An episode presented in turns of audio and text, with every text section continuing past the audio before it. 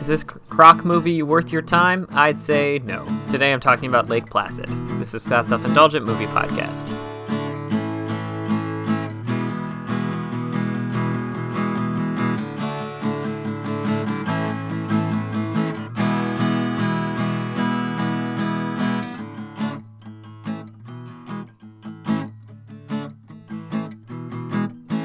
Hello, movie friends. Welcome to Scott's Self Indulgent Movie Podcast. I am Scott, and today I'm talking about 1999's Lake Placid, which is uh, one of those, uh, that surge of monster movies that came out in the mid 90s. And uh, it's something I'm just for my own, I think it's very funny, at least for me, is that it's a. My wife has this interest in alligator and crocodile movies, so we decided to revisit this one, and it's not very good. So I thought I'd address why. So let's get started. There was something in the water in the mid to late 90s. Maybe the royal we was bored or something, but seemingly out of nowhere, there was a surge of sci fi disaster and giant animal movies getting made. Within five years, we got Independence Day, Men in Black, Anaconda, Arnold fighting giant reptiles in Eraser, Deep Blue Sea, Anaconda, and today's movie, the giant croc movie known as Lake Placid.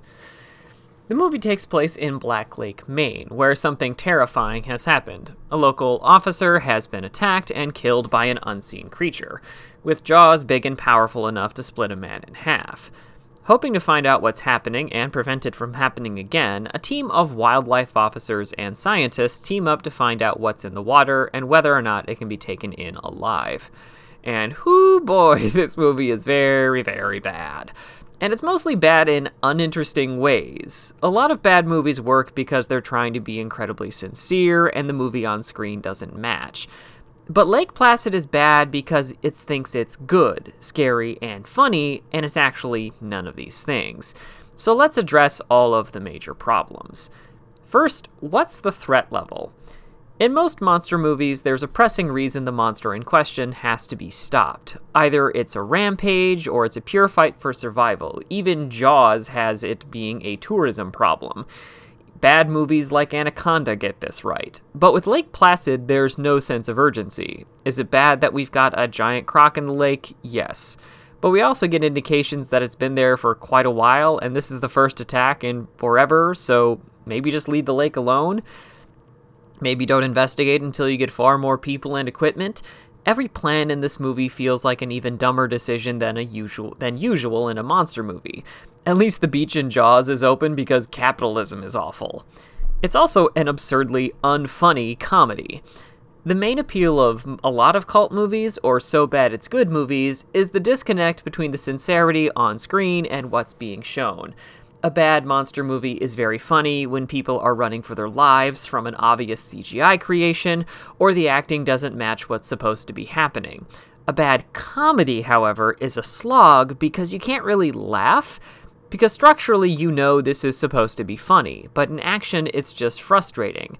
And that's this entire movie. All of the actors in this movie are capable otherwise, but every line is either a joke you've heard a thousand times or trying so hard that it's not funny. It's a complete misfire from screenwriter David E. Kelley at every turn. And then we get to the croc scenes. Most monster movies can skate by if there's something weird enough or the monster scenes are pretty cool. Say what you will about Deep Blue Sea, but the mid movie attack on Samuel L. is pretty awesome. Lake Placid doesn't have many scenes like that. Part of that is because the movie spends most of the time having characters debate whether or not to kill this thing, but also because David E. Kelley has no idea how to set up or stage action scenes. The visual language in these is bare bones at best and does nothing, if anything, to ratchet the tension up of individual moments. It's a movie where just seeing the croc is around or a single highlight reel attack is viewed as enough, which, no, it's not. You've got a giant croc on your poster. I want to see how dangerous this thing is. The verdict is that it is crap.